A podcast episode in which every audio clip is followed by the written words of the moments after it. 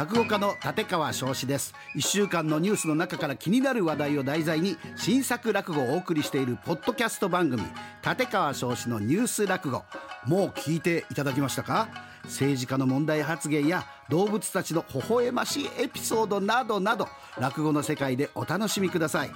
アップル、スポティファイ、アマゾンの各ポッドキャストで立川翔志で検索してフォローお願いします。また YouTube でも聞くことができますよ。さらに生放送でいち早く番組をチェックしたい方はラジコで RKB ラジオ立川少子キーサイトを聞いてください。毎週金曜朝6時半から10時まで生放送中です。さらにこの立川少子ニュース落語は本で読むこともできます。お近くの書店ネット通販でお買い求めください。本と音声両方で立川少子のニュース落語どうぞごひいきに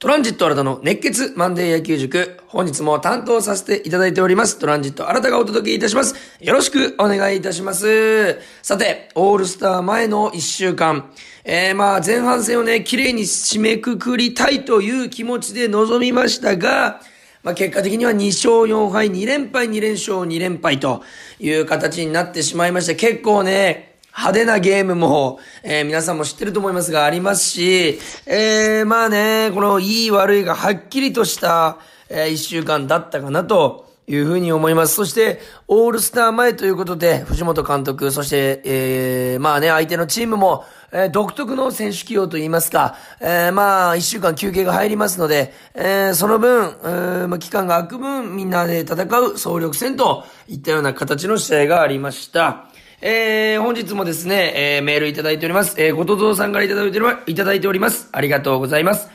新田さん、こんにちは。前半戦は少し締まらない終わり方でしたね。橋本監督が目標としていた2桁貯金も叶わず、貯金6ですが、とりあえずは首位、独走よりも5チーム団子の方がホークス芋が作れずいいのかなと思っています。えー、ごとぞうさん本当にあの野球に詳しいですし、なんか僕よりもね、あのー、なんて言いましょうか、うん、プロ野球のこのリーグ戦といったような形でしっかり試合を見ているすごい方だなと、すごい方だなというふうに思ってます。確かに、えー、ホークス、大芋が作られない、どのチームにも負けちゃいけないということで、エースをいろんなチームにぶつけなきゃいけないので、まあ、包囲網を作られずに済むということでございます。そして、キーマン、キーポイントは後半戦に向けて誰でしょうか？新田さんは誰、どう思いますか？私は調子を上げてきた柳田選手の前の1、2番だと思います。えー、怪我の状態も気になりますが、シュート、牧原さん選手の固定で頑張ってほしいですと。得意の先行握りボタンを確立してほしいですというメールいただいております。ありがとうございます。えー、まあ今日のね、あの、ラジオ中にもね、あの、柳田さんの前にランナーを置きたかったという試合がございますので、そちらについてその感想を喋ろうと思っていますが、本当にその1、2番ね、シュートさん、三森さんが抜けた今、えー、まあ、周東さん、えー、そして、えー、まあ、牧原さん、えー、というところが一人まで頑張ってほしいんですが、まあ、周東さんのね、怪我の状態も心配ですし、うーん、まあね、コロナや怪我で、本当に離脱者が多くて、まあ、これはね、ホークスだけじゃなくて、各チーム、えー、今年はそうなんですけども、やっぱりずっと苦しい状態がね、どのチームも続いているなという現状でございます。えそういった意味ではですね、どのチームも、まあ同じような条件でございますので、言い訳はできないと、え言ったところでございますが、まあ三森さんがね、いるときは、三森、周東、牧原、柳田という1、2、3、4番がね、僕の中では今年最高な打順と言っていましたけども、それができない今、まあ、えー、柳田さんを3番に持っていくとしたら、まあ、えー、周東さん、そして牧原さんの1、2番かなというふうに僕も思います。まあ、後半戦のキーマンは、うーん、誰でしょうかね。えー、まあ今ね、野村勇さんが帰ってきて出たり出なかったりというところ続いてます。えー、そしてリチャードさんが出たり出なかったり、えー、野村大地さんが出れたり出なかったり、えー、こういったところのメンバーが一人確実にレギュラーになることが僕は後半戦のキーポイントかなというふうに思います。えー、やはりね、右、対右ピッチャー、対左ピッチャーによって打順が変わったり、えー、出る人が変わったりするとは思うんですけども、えー、まあ柳田さんのような絶対に出るといった存在を一人、えー、作れるかどうか、えー、まあ、に、その選手になれるかどうかが僕はキーポイントかなというふうに思いますので、ぜひ、えー、まあ、1.5軍とよく言われますけども、1軍のレギュラーではない、けど2軍よりは1軍に近い。といったような選手たちが1軍を掴み取る、えー、まさに一時期の上林さん、え、そして柳町さんのような、そして牧原さんのような確実に一軍を掴んでいく選手、栗原さんもそうでした。そういった選手が出てくることを僕は非常に期待していますし、若手たちが躍動するとやっぱチーム盛り上がりますから、今週はあのね、高田さんも活躍しました。えー、ベテラン勢もね、えー、非常に頑張っておりますので、ぜひ若手がね、あの、しっかり底上げして、えー、レギュラー争い、そしてレギュラーになっていってほしいなというふうに思います。おとぞうさんメールありがとうございます。さあ、えー、まあね、今週、を、もしっかり振り返っていきたいと思いますが、えー、皆さん、えー、先週から、えー、っとですね、えー、夏休みスペシャルとしてチケットのプレゼントがありますので、皆さん、どんどんどんどんメールを、えー、お待ちしております。皆さんどうですか？メールを送ってくださってますか？えー、ぜひね、自分以外にも周りの人にもですね、こういったラジオやってるよっていうのを言っていただきまして、えー、今ならですね、夏休みスペシャルとして、チケットのプレゼント、8月14日日曜日のホークス対オリックスのペア引き換え券を2名、えー、2組様に、えー、プレゼントしております。えー、ご希望の方はお名前、住所、お電話番号、そして番組の感想を添えて、kor.rkbr.jp までメールを送ってください。メールの件名にチケット希望と書いて送ってください。本当にあの、感想も含めてぜひ送っていただけると僕も嬉しいですし、ぜひ読ませていただきたいと思います。皆様からのメールお待ちしております。それでは先週の1週間も振り返っていきましょう。プレイボールトランジット新たの熱血マンデー野球塾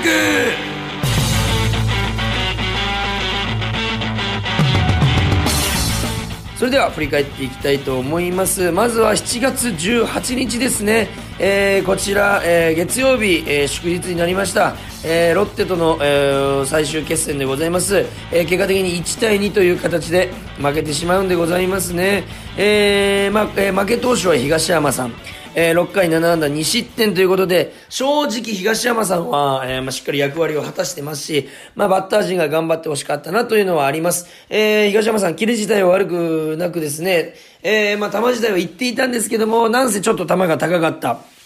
まあ、2失点ですから、えー、全然役割を果たしているんですけども、その中の2失点はちょっと高めのね、球が多かったかなということで、以前言っていたあのね、対ロッテ、ロッテとやるときは絶対にこの人を警戒しましょうと僕がえー、開幕から言ってきました、えー、最重要警戒バッター。これ、高部さんに、えー、今回もやられましたね。え、まず初回ヒット盗塁、それで角中さんのタイムリーで帰ってこられる。3回は二塁打でまた、えー、タイムリーで帰ってこられるということで、あの、その1点1点が2点ということで決勝点。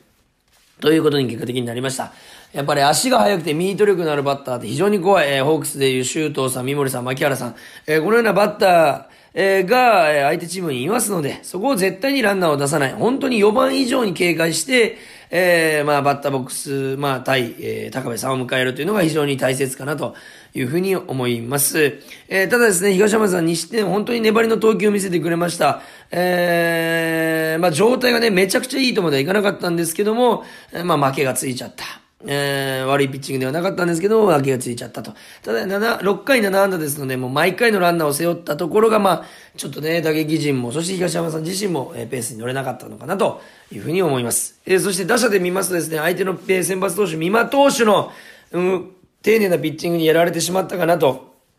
いうふうに思います。えー、まあ、結果的にね、1点しか取れてませんし、えー、7回を投げられて87球1失点3安打、えー、というふうに抑え込まれてしまいました。えー、ただですね、1回2回の立ち上がり、三馬投手の立ち上がりはですね、非常に高めも、えー、高めに球も浮いていて、ちょっとあそこは狙い目だったかなと。その1回2回、正直言えば、まあ、言ってしまえば1回2回しかチャンスがなかったのかもしれませんけど、ここで、まあね、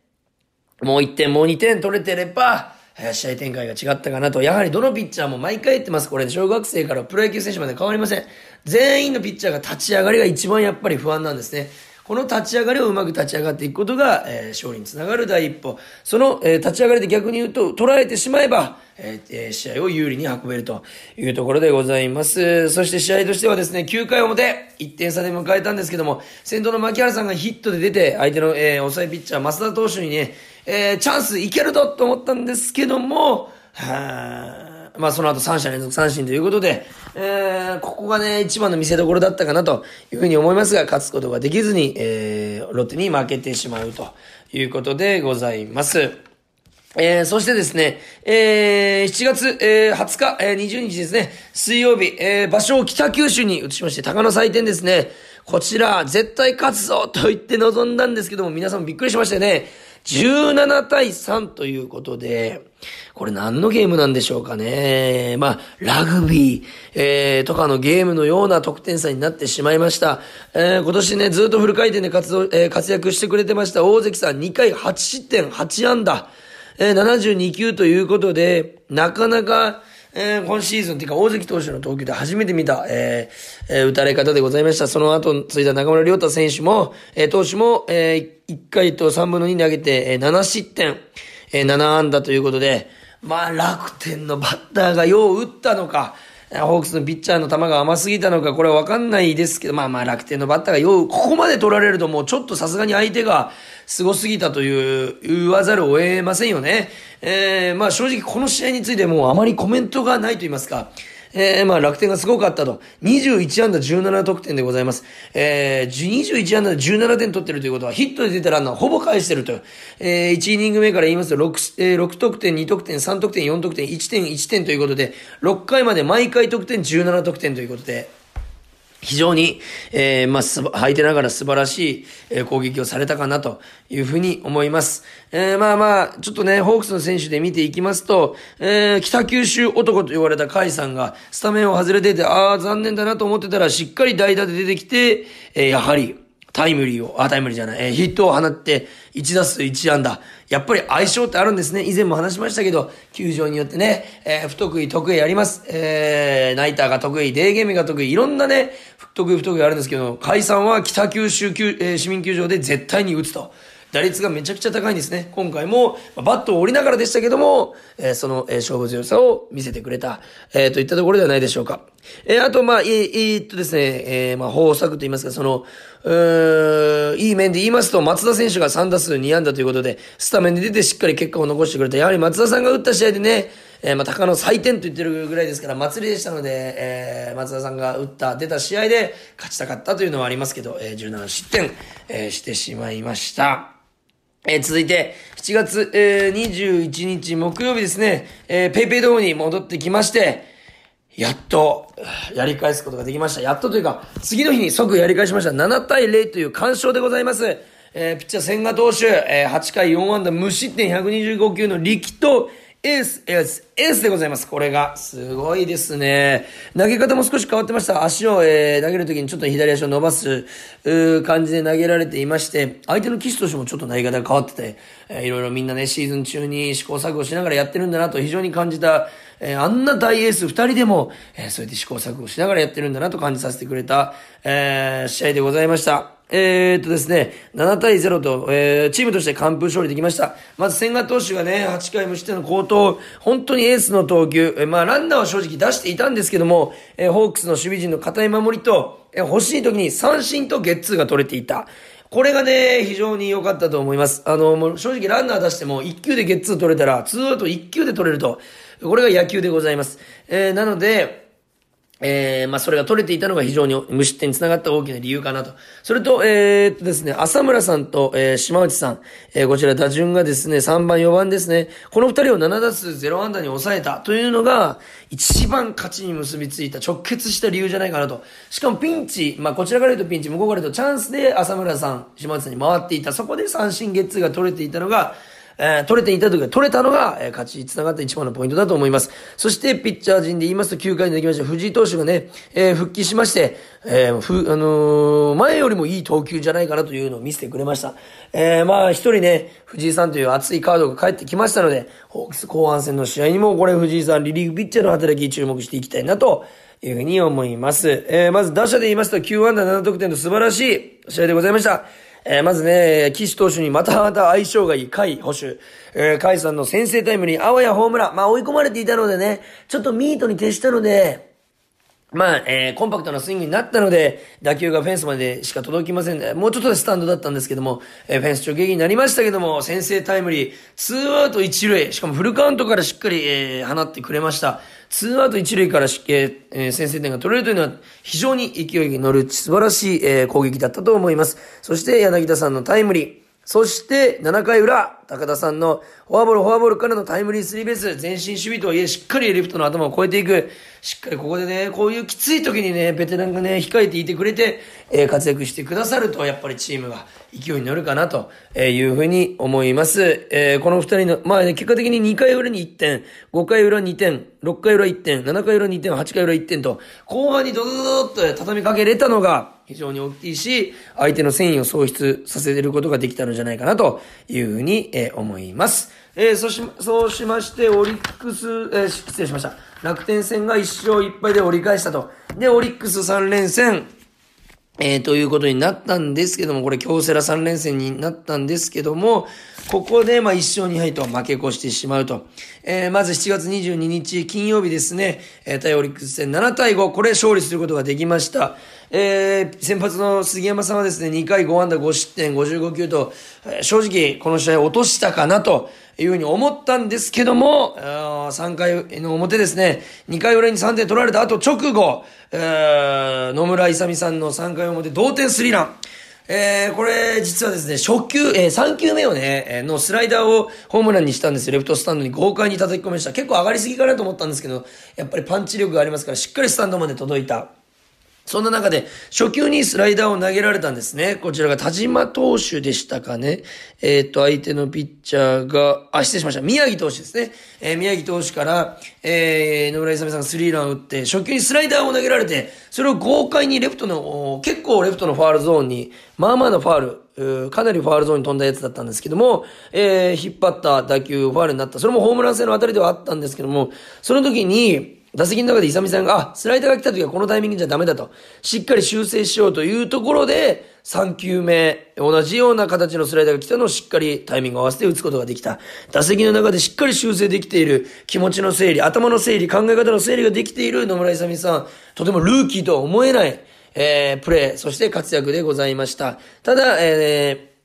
その直後杉山さんがランナーを出して、えー、でも武田投手に変わったんですけども、押し出しのフォアボールとタイムリーを打たれてしまうという形になりました。えー、杉山さん明らかなボール球がちょっとね、多くて、立ち上がり落ち立ち上がりの落ち着きが、1回裏の落ち着きが2回3回と欲しかったかなというふうに感じました。ただですね、えー、こちら5回からリリーフしました。森さん、6回津森さん、7回松本さん、8回藤井さん、9回モイネロさん、の、このリリーフ陣が無失点にしっかり自分の役割ね、その回の、えー、を、えー、ピシャリと抑えるといったリリーフの、えー、働きはすごい完璧、オール無失点でいったところが収穫だったかなというふうに思います。えー、バッター陣、えー、5回表、えー、柳田さんタイムリー、えー、まあね、僕があの、以前あの、14日ですか、あの、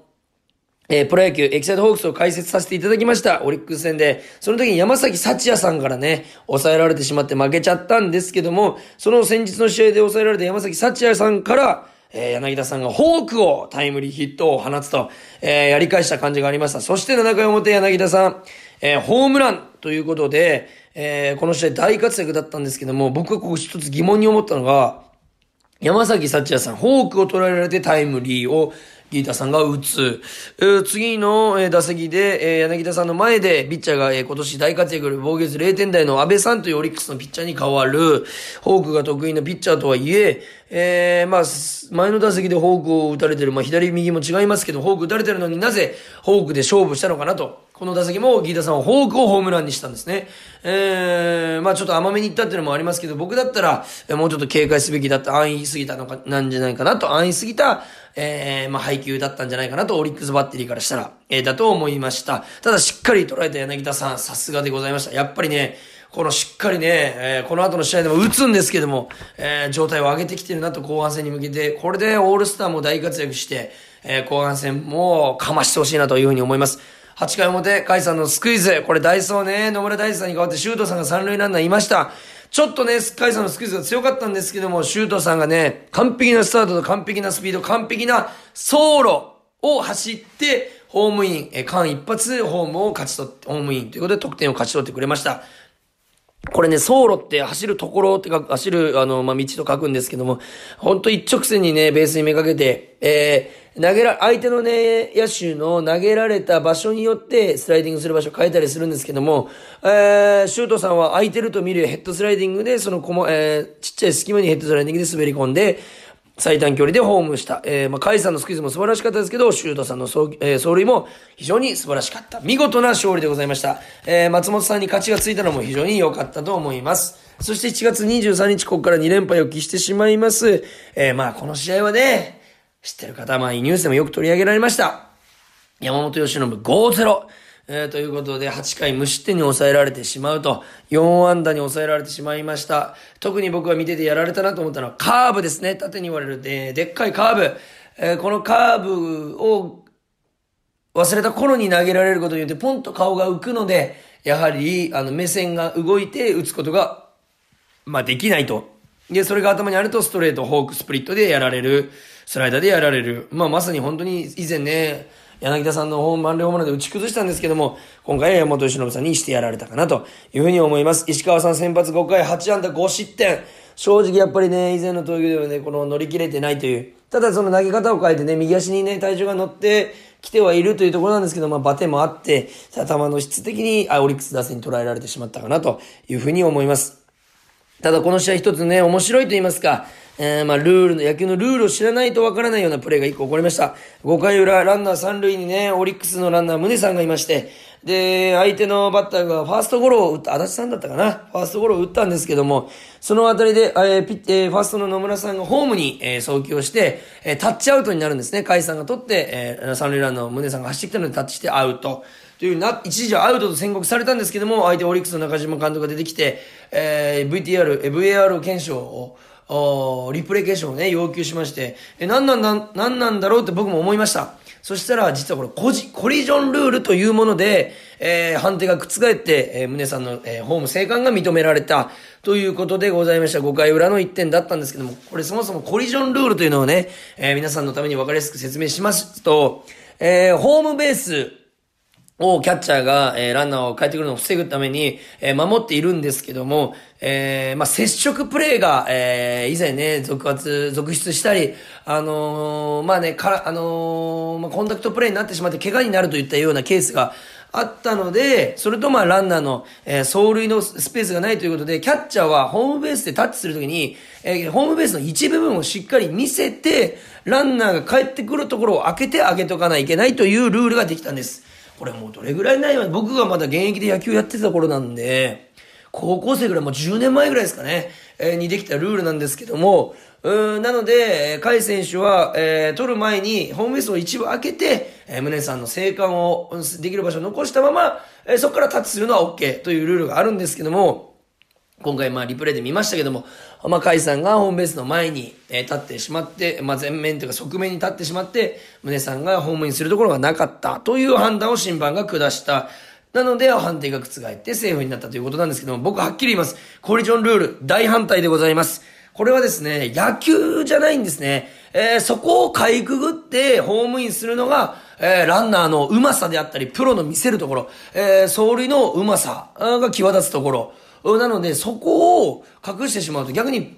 走者のいいところを失わせてしまうことにもなるし、それを、ホームベースを体を張ってでも止めるのがキャッチャーなんですね。なので、俺は絶対にコリジョンルールには反対、以前から反対しておりました。え、接触プレーがあるのはしょうがない。怪我になる可能性もあるんですけども、別に派手なプレーをしろと言っている、わけでは、暴力的なプレーをしろと言ってるわけではなくて、えー、カイさんもまさか、マジかという顔してましたけども、これはちょっときついですよ、キャッチャーにとって。なぜなら絶対にホームベースを守るのがキャッチャーの仕事ですし、もう癖で小学校のちっちゃい頃からついてるんですよ。えー、膝をね、えー、倒して、足をホームベース上に置いて、の前に置いて、ランナーの、えー、まあ、ブロックという言い方をするんですけども、えー、ランナーの生還を防ぐというのがキャッチャーの癖でついてる。それを教えられてきた。もう、もう体に染みついてるんですね。それを、まあ、やっちゃいけないというのは酷なルールなのかなと。えー、まあ、それをかいくぐってホームインしてきたのが、えー、高木豊さんだったり、えー、巨人にいた鈴木隆弘さんだったり、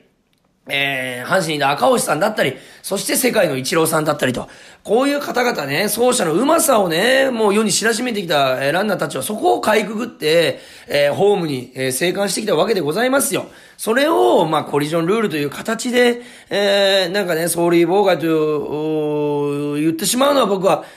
良くないかなというふうに思います。ぜひね、コリジョンルールはね、僕はなくなってほしいというふうに思ってるんですけども、まあ今のルールではあるということなので、選手たちは対応していかないといけないといったような難しいルールでございます。えー、そして、この試合は5-0で負けてしまって、えー、連敗は避けたかったんですけども、7月24日日曜日、えー、7対4ということで、3点差をつけられて負けてしまうと。えー、こちらね、負け投手がね、和田投手、になってしまうんですけども、先発は東山投手でした。えー、これね、あの、先ほども言いましたけども、オールスター前で、えー、まあ、杉山投手の抹消に代わって和田さんが上がってきた。えー、まあ、その、前回ね、緊急登板回避ということで大竹さんに代わったりとかもあったんですけども、非常に、あの、和田さん今年、今シーズン、えー、防御率も1点台ですし、あの、成績がいいと、えー、状態がいいので、えー、先発陣は、えー、揃ってますけども、中継ぎでも使いたいということで、藤本監督が、えー、一軍に上げたと。うんですし、中継ぎ、これ5年ぶりの中継ぎ登板だったみたいなんですけども、まあ、オールスター前で総力戦で状態がいいというところを加味して投げさせた。えー、ただ6回裏に2点取られてしまって、結果的に負け投手になってしまったということでございます。まあ、ネット上でもね、あの和田から打てたのはでかいとかオリックスファンがつぶやいてましたけども、それぐらい相手のね、えー、ファンからも、そしてチームからも、えー、警戒されているのが今年の調子のいい和田さんでした。えー、そして、えー、東山さん先発4回3分の1、8安打4失点と、まあね、あのー、あのー、ノーヒットノーラン以降ね、えー、1、2試合いい試合が続いたんですけども、それ以降はちょっと我慢の投球が続いているかなというふうに思います。えー、まあヒットを打たれた中で抑えていくというのが東山さん、えー、なんですけども、しっかり得点に結びつけられたかなというふうに思います。えー、ただね、この試合、えー、柳田さん、4打数4安打2ホーマー、素晴らしい活躍も後半戦に向けてギャンギャン、えー、まあ成績上がってきてるんですけども、これ気になるのが4打数4打2ホーマー、2打点なんですね。これね、後藤蔵さんにもメールいただきましたけども、柳田さんの前にぜひランナーを置いていただきたい。えー、1、2、3番、柳田さんが4番の時は1、2、3番、柳田さん3番の時は9、1、2番。ここら辺がね、塁に出ることによって、柳田さんの打点も、も稼げますし、柳田さんが打点を稼ぐというのはチームに勝ちにつながると。直結しておりますので、ぜひね、ここランナーを貯めて、柳田さんに回したいなと。ただ2球ともね、このしっかりとセンターから逆方向に上がりすぎなんじゃないかなと思うぐらいのね、でっかい放物性を描いたホームランを打ってくれました。えー、柳田さん非常に調子がいいので、後半戦、まあ、オールスターから後半戦に向けてしっかり、えー、注目ですし、ここの前にランナーを置くと、いったところを非常にね、意識して打線組んだり、えー、チームの作戦として、えー、ホークスがこれから後半戦頑張っていくんじゃないかなというふうに思います。えー、2勝4敗とちょっとね、後味悪い感じでオールスター入っていきますけど、一旦オールスターでリセットしてもろて、えー、牧原さんも出ます。柳田さんも出ます。今宮さんも出ます。えー、この方々にね、あの、東山さんも出ます。えー、活躍していただいて、ホークスここにありというのを見せつけていただいて、そしてペイペイドームでありますから、えー、来週のラジオはね、何を喋ろうかと思ってます。えー、オールスターもあるし、えー、まあ、ほ、オールスターもあるし、オールスターがありますので、それをどう喋ろうかなという楽しみもございますので、えー、皆さんもオールスターぜひね、楽しみに見ていただきたいと思います。なかなかペイペイドームであることはないので、えー、皆さん、ホークス選手の活躍をぜひ見ていただきたいなというふうに思います。そして、えー、冒頭でも言いましたが、今週も夏休みスペシャルとしてチケットのプレゼントがあります。8月14日日曜日のホークス対オリックス戦のペア引き換え券を二組様にプレゼントさせていただきたいと思います。えー、まあ、本音として僕のラジオから、えー、ホークスのチケットのメール、あホークスのチケットをね、プレゼントできるなんて思ってもみませんでしたから、非常に僕としては、えー、嬉しい、えー、感無量でございます。えー、ご希望の方はお名前、住所、電話番号、そして番組のメッセージを添えて、えー、kor.rkbr.jp までメールを送ってください。kor.rkbr.jp までメールを送ってください。えー、そしてメールの件名にチケット希望と書いて、ぜひ皆さん、どしどしどしどしどし送っていただきたいと思います。えー、皆様からのメール、えー、質問、えー、そして、えー、ペア引き換え券に対する、えー、メール希望あ、チケット希望と書いて送っていただけると助かります。えー、皆さんぜひ来週も、えー、メールをお待ちしております。今週のオールスター、皆さんも、楽しんでみてください。それでは今週もありがとうございました。トランジット新たでした。ゲームセットここで Google ポッドキャストをご利用の方へお知らせです。Google ポッドキャストは2024年6月23日をもってサービスを終了します。引き続きこの番組をお楽しみいただくには、ラジコ、Apple Podcast、Spotify、Amazon Music、YouTube Music、いずれかのアプリをご利用ください。これからも RKB ラジオのポッドキャストをお楽しみください。